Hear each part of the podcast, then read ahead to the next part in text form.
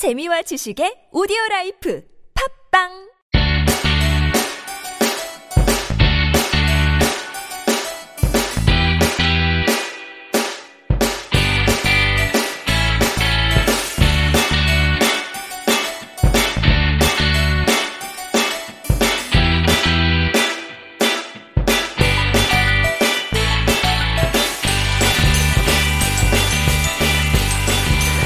찾아가는 법률 서비스를 지향하는 법률사무소 CEO 김상현 변호사입니다. 여덟 번째 함께 있는 민법 팟캐스트를 시작하도록 하겠습니다. 그동안 함께 있는 민법을 시작하면서 일주일에 꼭 한 번은 어, 주말에라도 사무실에 나와서 어, 이렇게 녹음하는 과정을 거쳐서 올리곤 했는데 어, 한동안 벌써 2주가 됐나요? 함께 있는 민법 을 진행하지 못하게 돼서 어, 죄송한 마음입니다. 음, 좀더 어, 좋은 정보여야겠지만 그 좋은 정보라는 그 질적인 측면뿐만 아니라 이게 끊임없이 어, 떻게 계속 이런 정보가 올라온다라는 신뢰를 드려야 되는데 그런 게 어, 약간 깨진 것 같아서 죄송한 마음이 드네요. 음, 7월 달에 갑작스럽게 좀 일적인 부분에서 많이 바빴던 것 같습니다. 그래서 신경 써야 될 일이 너무 많아서 어, 이렇게 팟캐스트를 올릴 여유가 좀 없었던 것 같네요. 어, 요즘에 계속 이제 일들을 처리해 나가면서 다시 한번 음, 제가 반성해야 될 일도 많고 그동안 가지고 있었던 음, 권위의식, 어떤 뭐 선입관 이런 것들을 아, 아직도 버려야 될 것이 참 많구나라는 걸 다시 한번 느끼는 요즘이었던 것 같습니다. 제가 형사 사건을 하나 이제 담당해서 하고 있었던 게 있는데 음, 예전 사실 법인에서 이제 변호사 업무를 할 때는 어, 형사 사건의 경우에는 피해자와 합의가 되었나요? 만약 되었다면 합의서를 가져다 주시기 바랍니다. 만약 합의가 되지 않았다면 어, 공탁제도를 이용해서 양형에서 고려받을 수 있도록 어, 공탁을 하시고 음, 공탁서를 저에게 가져다 주십시오. 이렇게 의뢰인분들에게 말씀드리고 어, 그것을 받아다가 이제 법원에 뭐 변론 여지서든 의견서를 서든 이런 음, 주장을 펼 때 같이 이렇게 덧붙이는 그 정도 일로 사실 마무리가 됐었고 어, 이걸로 이것이 변호사 업무다라고 생각을 했었었는데요.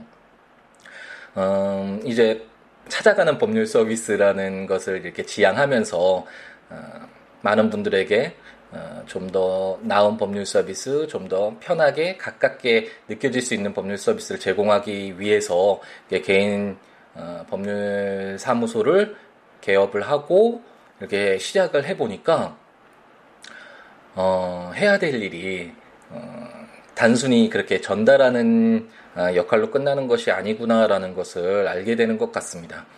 어, 우선 뭐 공탁 부분과 관련돼서도 어, 너무나 힘들어 하셨고요. 공탁을 어떻게 해야 될지, 어떤 서류가 필요하고, 뭐 어떤 과정을 거쳐야지만 공탁을 할 수 있는지, 그리고 공탁서가 뭔지, 뭐, 하여튼 이런 부분과 관련돼서도 매우 힘들어 하셨고, 합의와 관련돼서도 그냥 간단하게 사실 생각을 했었던 건데, 이 합의 과정에서 피해자가 어, 떻게 하면 손해를 보지 않을까, 어, 특히 보험에 가입되어 있을 땐, 음, 이제 합의금이 보험금과 이렇게 공제 보험금에서 공제될 수가 있는데 이런 것들이 공제되지 않고 어떻게 피해자가 최상의 효과를 얻을 수 있을까 이런 생각을 가지고 어떤 합의의 조건으로 요구를 했을 때 이런 것들을 어떻게 맞춰 줄 것인가라는 이런 문제까지도 변호사가 어느 정도는 다 방향을 잡아 주어야 되는 것이구나라는 것을 요즘에 음, 느끼게 된 것 같습니다.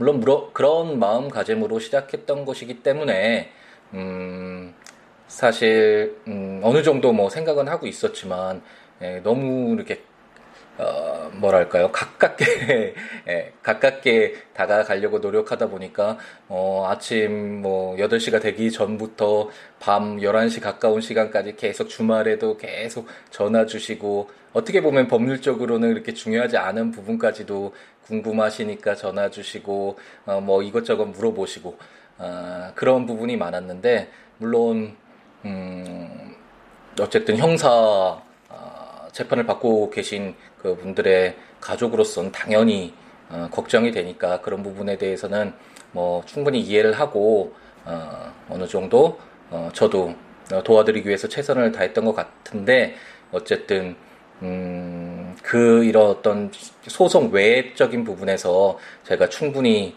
그런 아, 좋은 정보, 어, 필요한 정보를 제공해드리지 못했던 것 같아서 정말 죄송한 마음이 들었었습니다. 그래서 어, 그런 사과도 사실 드렸었는데 실제로는 뭐 제가 아까도 말씀드렸듯이 변호사 업무를 하면서 공탁을 제가 직접 뭐 하는 것도 아니고 보험과 관련돼서 어떻게 해야지만 피해자가 어, 최선의 어떤 효과를 어, 금액적인 부분에서 어, 최선의 효과를 받을 것인가 그런 부분까지 고려하면서 합의 조건을 뭐 이렇게 만들어가고 이런 것들은 해보지를 않아서 많이 미흡한 점도 있었던 것 같고요.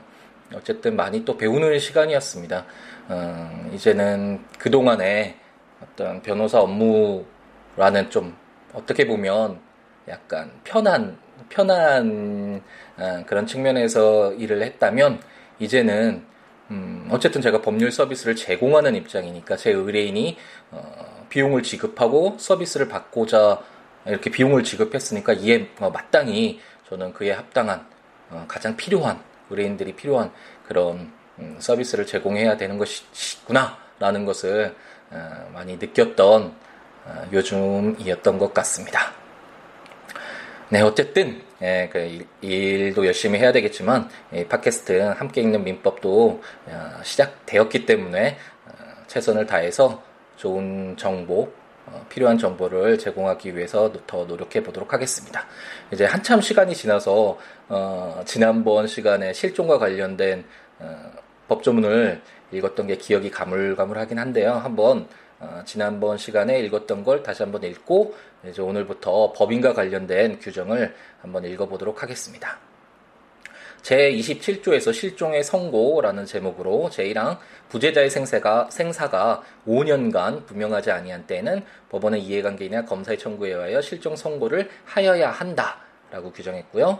제2항은 전제 임환자, 침몰한 선박 중에 있던 자, 추락한 항공기 중에 있던 자, 기타 사망의 원인이 될 위난을 당한 자의 생사가 정쟁 종지 후 또는 선모, 선박의 침몰, 항공기의 추락, 기타 위난이 종료한 후 1년간 분명하지 아니한 때에도 제1인 것 같다라고 해서 어, 실종이 선고될 수 있는 요건에 대해서 제27조가 규정하고 있었고요. 그렇다면 실종 선고가 났을 때 어떤 효과가 있느냐? 그것은 제28조에서 실종 선고를 받은 자는 전조의 기간이 만료한 때 사망한 것으로 본다. 라고 규정되어 있던 것을 확인했었습니다. 근데 다만 어, 실종 선고까지 내려졌는데 어, 어, 뭐 어, 사망한 그 실종 그 기간 동안 어, 사망한 것으로 알았던 그 사람이 뭐 살아 있었다. 뭐 이런 등의 특별한 사유가 발생해서 실종 선고가 취소되어야 되는 사정이 발생할 수도 있는데 어, 그런 경우는 어떻게 처리해야 되느냐? 그것은 제 29조에서 실종한 실종자의 생존한 사실 또는 전조의 규정과 상이한 때 사망한 사실의 증명이 있으면 법원은 본인 이해관계인 또는 검사의 청구에 의하여 실종 선고를 취소하여야 한다. 그러나 실종 선고 그 취소 전에 선의로 한 행위의 효력에 영향을 미치지 아니한다. 제2항 실종 선고의 취소가 있을 때 실종의 선고를 직접 원인으로 하여 재산을 취득한 자가 선의인 경우에는 그 받은 이익이 현존하는 한도에서 반환할 의무가 있고 악의인 경우에는 그 받은 이익에 이자를 붙여서 반환하고 손해가 있으면 이를 배상하여야 한다. 라고 규정해서 이건 예를 들어서 음, 지난번에 어, 자세하게 설명을 드렸던 것 같습니다. 실종 선고의 취소되는 그런 사유와 시, 어, 취소가 되었을 경우에 어, 그 사후 처리를 어떻게 할 것인가 라는 부분에 대해서 한번 공부를 해봤었고요. 제 30조는 동시 사망이라는 제목하에 2인 이상이 동일한 위난으로 사망한 경우에는 동시에 사망한 것으로 추정한다. 라고 규정하고 있는 것을 확인했습니다. 그리고 왜 이런 규정이 어, 음, 입법화되어 있는지에 대해서 그런 것까지 한번 어, 지난번 시간에 말씀드리면서 아, 이러이러한 이유 때문에 이런 규정들이 어, 들어와 있는 것입니다라는 부분을 설명드렸던 것 같네요. 그러면 음, 오늘은 오늘부터 이제 법인에 관련된 규정을 어, 읽어보도록 하겠습니다. 음, 제가 지난번에 잠깐 말씀드린 것 같기도 한데 어, 어떤 권리의 능력 그리고 법률 행위의 주체로서 어, 가장 크게 어, 생각해 볼 수 있는 것이 우리 사람, 자연인가 그리고 법인입니다. 어, 사람이야 뭐 다 알다시피 민법 제3조에서도 생존하는 동안 권리 어, 의무의 주체가 된다라고 규정되어 있어 권리와 의무의 주체가 된다고 규정되어 있고 어, 태어남과 동시에 자연스럽게 이렇게 권리를 가질 수 있고 또 이제 의무도 부담하게 되는 그런 주체가 어, 되는데 반해서 법인의 경우에는 음, 사실상 어, 자연인들이 인위적으로 만든 것이잖아요. 그것이 어떤 경제적인 효과를 어, 위해서일 수도 있고 아니면 경제적인 효과 외에 어떤 뭐 다른 특별한 뭐 비영리법인의 경우에는 어떤 공익적 활동에서 좀더 어, 효율적인 어, 음, 어떤 행동을 하기 위해서 라든지 어떻, 어떻든 뭐 여러 가지 이유가 있겠지만 어, 사람들 자연인이 어, 인위적으로 법인이라는 어떤 새로운 주체를 만들어서 이 주체가 음, 권리 능력을 갖고 법률 행위의 주체로서 어, 권리를 갖고 의무를 부담하는 그런 새로운 어, 음, 어떤 경제 주체, 법률 행위의 주체가 된다고 할 수 있겠습니다. 사실상 이 법인과 관련돼서는 어, 어쩌면 자연인보다도 더 현대 사회에서는 어, 많은 역할을 하고 있는 것이 사실인데요. 어, 예를 들어서 뭐 주식 시장을 봐도 다 뭐 삼성전자, 뭐 현대자동차, 뭐 이런 다 법인이잖아요. 이런 법인들이 주식을 상장해서 어, 어떻게 뭐 주식을 사고 파는 어, 그렇게 진행되고 있고 법률 행위, 뭐 어떤 경제적인 행위 그런 것들이 다 법인의 이름으로 어, 법인이 주체가 돼서 이루어지고 있잖아요. 그 규모가 굉장히 크고요. 자연인이 뭐 한두 명이 이렇게 하는 것과는 비교할 수 없을 정도로 그렇게 많은 역할을 하고 있는 그런 법인인데 사실 법인과 관련돼서는 이제 상법에 상법도 천조가 넘는 방대한 어, 조문이 규정되어 있고 이런 상법에 자세하게 규정이 되어 있어서 법인과 관련된 규정은 어, 어, 관심이 있으신 분은 사실 상법을 찾아보시는 게더 어, 확실하게, 더 정확하게 이해할 수 있는 방법인 것 같은데요. 어쨌든 상법이 자세하게 규정되어 있더라도 어쨌든 제가 첫 시간에 말씀드렸듯이 어떤 법률의 일반법으로서 기본법으로서의 민법 의미가 있기 때문에 만약 상법에 규정되어 있지 않은 사항이 있으면 당연히 일반법, 기본법인 민법으로 돌아와서 어, 해석을 해야겠죠.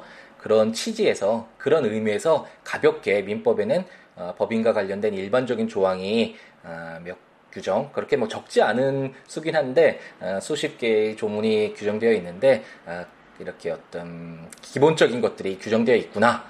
좀 더 자세한 것은 상법을 봐야겠구나. 이런 생각을 가지고 한번 가볍게 읽어보도록 하겠습니다. 어, 이제 법인 제1절 총칙 부분을 읽을 텐데요. 어, 제31조는 법인 성립의 준칙이라는 제목하에 법인은 법률의 규정에 의함이 아니면 성립하지 못한다라고 규정을 하고 있어서 어, 법인은 법률의 규정에 따라서 성립한다라는 점을 명확히 하고 있습니다.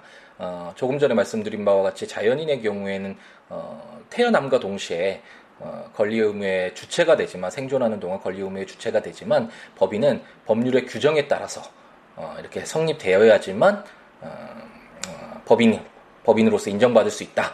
뭐 이런 식으로 간단하게 어, 어, 이해하고 넘어가시면 될 것 같습니다. 이 법인 설립과 관련된 어, 뭐 법률의 규정 근거되는 규정이 뭐 공법이냐 뭐 사법이냐 뭐에 따라서 공법인 사법인 뭐 비영리법인 영리법인 여러 가지 이렇게 다양한 학설들도 있고 법인에 관련된 음, 그런 논의들도 많이 있지만 저희는 간단하게 자연인과 달리 법인은 법률의 규정에 따라 성립한다.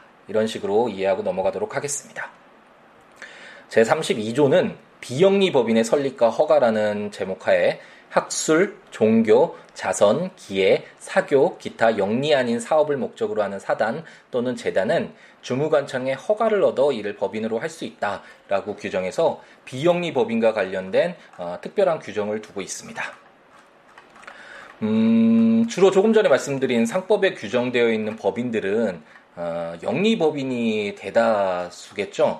음, 실제로 법인 설립과 관련돼서 종교적인 음, 목적, 주무관청의 인가를 네, 얻어야 되는 영리 아닌 사업을 목적으로 하는 사단과 재단 이런 비영리 법인의 경우에는 어, 제정되어야지만 법인이 설립될 상법이 아니라 민법에서 법인의 실체를 갖추기만 하면 당연히 법인격이 인정되는 음, 경우 여기선 특별하게 다양하게 주무관청의 허가를 음, 얻어서 제32조에서는 비영리 법인의 경우에는 주무관청의 허가를 얻어서 이를 법인으로 할 수 있다라고 어, 규정하고 있다라는 걸 음, 음, 한번 어, 이해하고 넘어가시면 될 것 같고 어, 주무관청 부분과 관련돼서는 잠시 후에 다른 조문을 읽을 때 한번 더 설명을 드리도록 하겠습니다.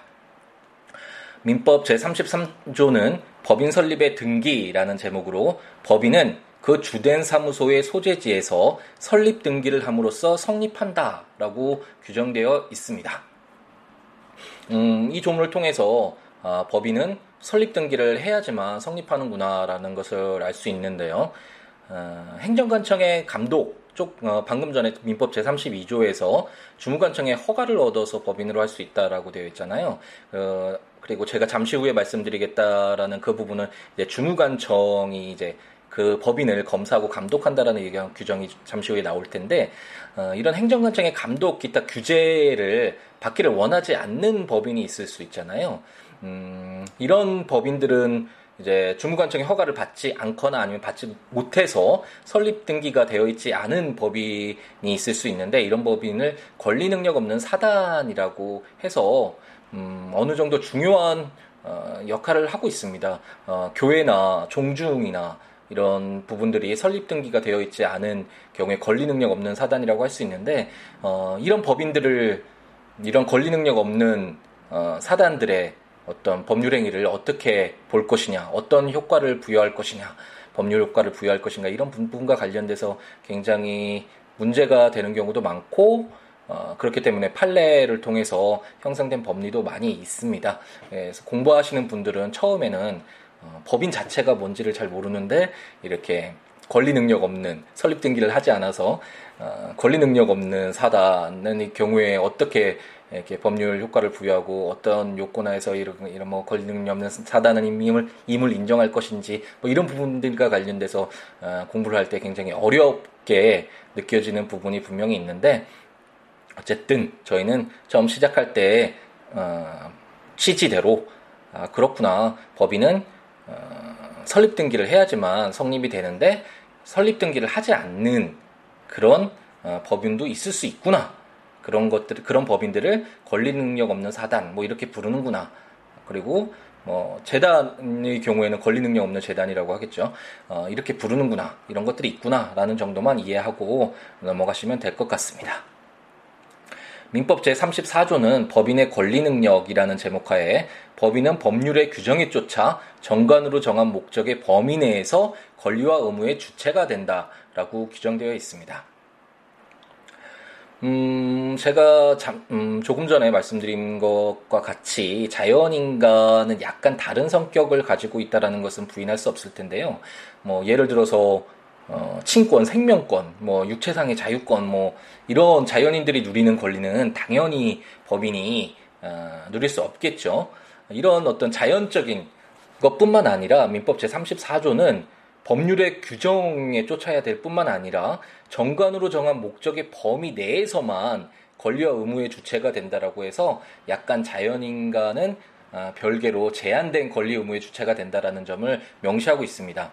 음, 예를 들어서 의료법인이 정관의 목적이 어, 의료법인으로서 의료기관을 설치 운영하고 보건의료에 관한 연구개발 등을 통하여 국민보건 향상에 이바지함을 목적으로 한다. 이렇게 기재되어 있었다고 한번 가정을 해보죠. 그런데 의료법인이 어, 법무법인을 설립해서 법률 사무를 이렇게 처리를 한다면 어, 이것은 권리 능력이 없는 행위로서 효과가 없게 되겠죠. 어, 그, 어, 런 음, 내용을 담고 있는 것이 민법 제34조다라고 생각하시면 될 것 같습니다. 민법 제35조는 법인의 불법행위 능력이라는 제목하에 제1항 법인은 이사, 기타, 대표자가 그 직무에 관하여 타인에게 가한 손해를 배상할 책임이 있다. 이사, 기타, 대표자는 이로 인하여 자기의 손해배상 책임을 면하지 못한다. 제2항 법인의 목적 범위 외의 행위로 인하여 타인에게 손해를 가한 때에는 그 사항의 의결에 찬성하거나 그 의결을 집행한 사원, 이사 및 기타 대표자가 연대하여 배상하여야 한다 라고 규정되어 있습니다. 아마도 민법 총칙에서 가장 어려운 조문 중에 하나가 아닌가라는 생각이 듭니다. 물론 그 후반부에 가면서 뭐 대리 제도라든지 무효와 취소 뭐 이런 부분도 상당히 어려운 부분이지만 민법 제35조는 음 법인이 불법 행위를 했을 때 어, 그럼 법인의 불법 행위라는 것이 어디까지 법인의 불법 행위로 볼 것인가 사실 이런 문제부터 시작해서 굉장히 어, 공부하는 분들은 논점이라고 하죠. 이렇게 공부해야 될 그런 중요 논점들이 많이 있는 조문인데 사실 저희는 뭐 그런 것까지는 다 음, 짚고 넘어갈 수는 없을 것 같고요.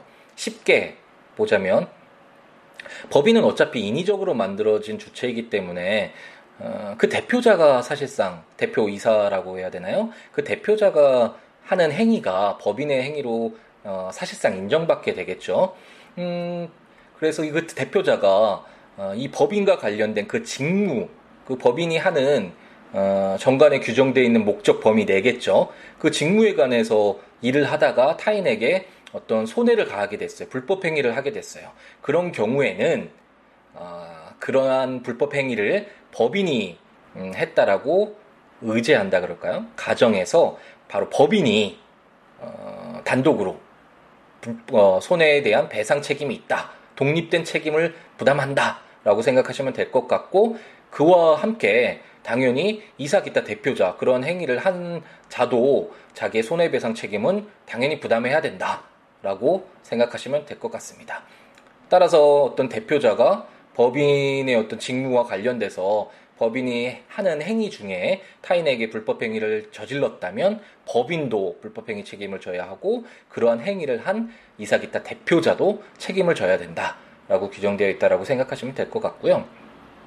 만약 법인의 목적 범위 외의 행위로 인해서 법인의 불법 행위 능력으로 인정받지 않는 경우에는 당연히 그 행위를 한 개인이 어, 그런 불법행위 책임을 부담해야 되는 것이 맞겠죠. 하지만 민법 제35조 제2항은 어, 피해자를 좀 더 보호하기 위해서 음, 그 사항의 의결에 찬성하거나 그 의결을 집행한 사원, 이사 및 기타 대표자가 연대해서 배상해야 한다고 해서 어, 피해자를 좀 더 보호하는 규정을 민법 제35조 제2항에서 규정하고 있습니다.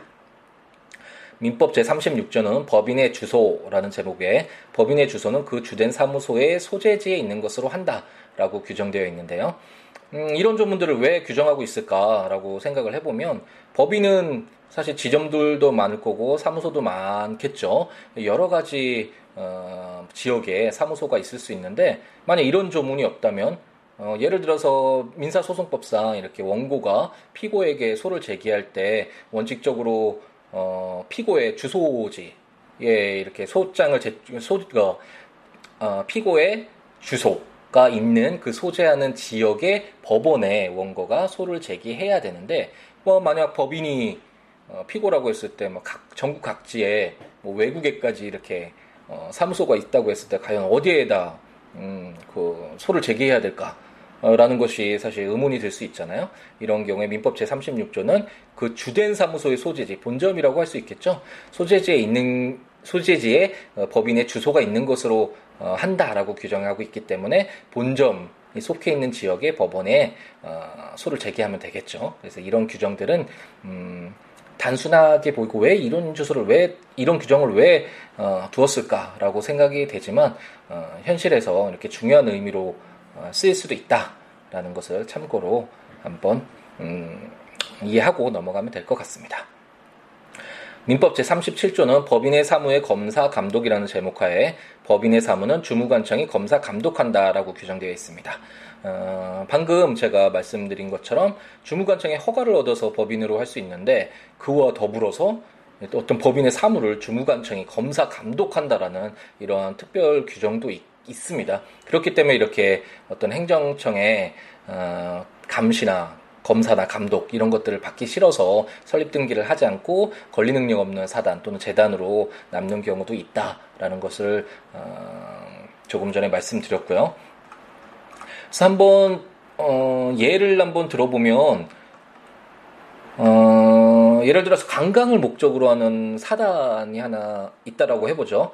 어, 그런 사단의 경우에는 주무관청이 어디가 될까 한번 보면 뭐 문화체육관광부가 될 가능성이 높겠고요. 그럴 경우에는 문화체육관광부의 허가를 받아야지만 법인 설립을 등기할 수 있고 어, 민법 제37조에 의해서 문화체육부 장관은 위 사단을 이, 사, 이 사단의 사무를 검사하고 감독을 하게 될 것입니다.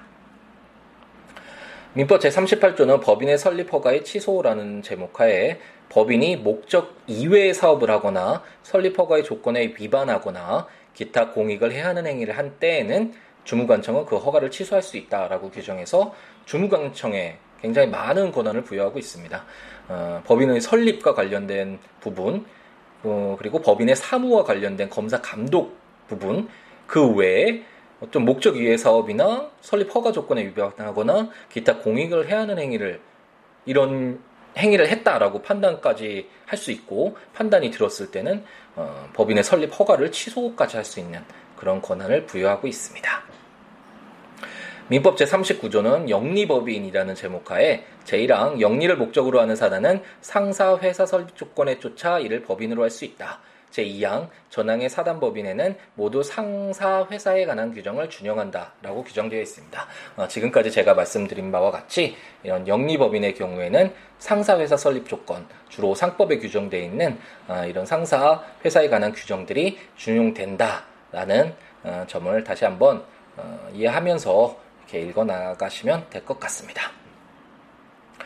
네, 오늘은 어, 많은 조문을 읽었습니다. 법인과 관련된 규정은 제가 계속 반복적으로 말씀드리지만 사실상 상법을 통해서 이해하시고 음, 알아가시는 게 맞기 때문에 이 법인과 관련된 규정은 최대한 빨리 한번 스킵한다고 할까요? 읽어 나가면서 가볍게 아 이러이러한 규정을 담고 있다 이런 규정이 있다라는 정도로만 이해하면서 빠르게 한번 진행해 보도록 하겠습니다. 그래서 오늘은 어, 9개의 조문 어, 평소에 한 5개의 조문을 한 해당 읽는 것을 원칙으로 하고 있는데 9개의 조문을 읽었습니다.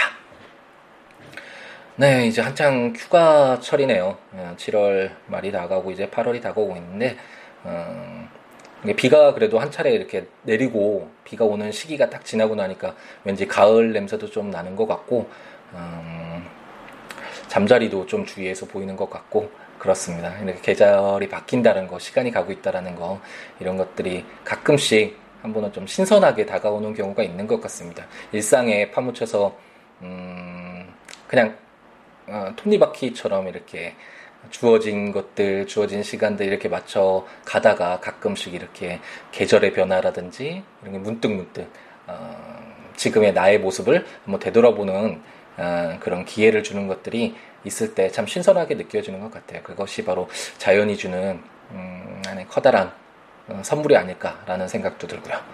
네, 음, 지금까지 많이 어, 고생을 하시고 어, 힘드시게 생활을 해 오셨으니까 어, 휴가 기간 어, 즐거운 휴가 보내시고 가족들과 소중한 시간 채우시기를 바라겠습니다. 음, 언제든지 궁금한 점이나 저와 뭐 연락을 하고 싶으신 분은 siwo.net, siwoolaw.net 또는 여기 블로그 주소고요. 02-6959-9970으로 전화 주시거나 siwo 골뱅이 gmail.com으로 메일을 주셔도 어, 되겠습니다. 음, 항상 행복하게 하루하루를 채워가시길 바라고요. 다음 시간에 뵙도록 하겠습니다. 감사합니다.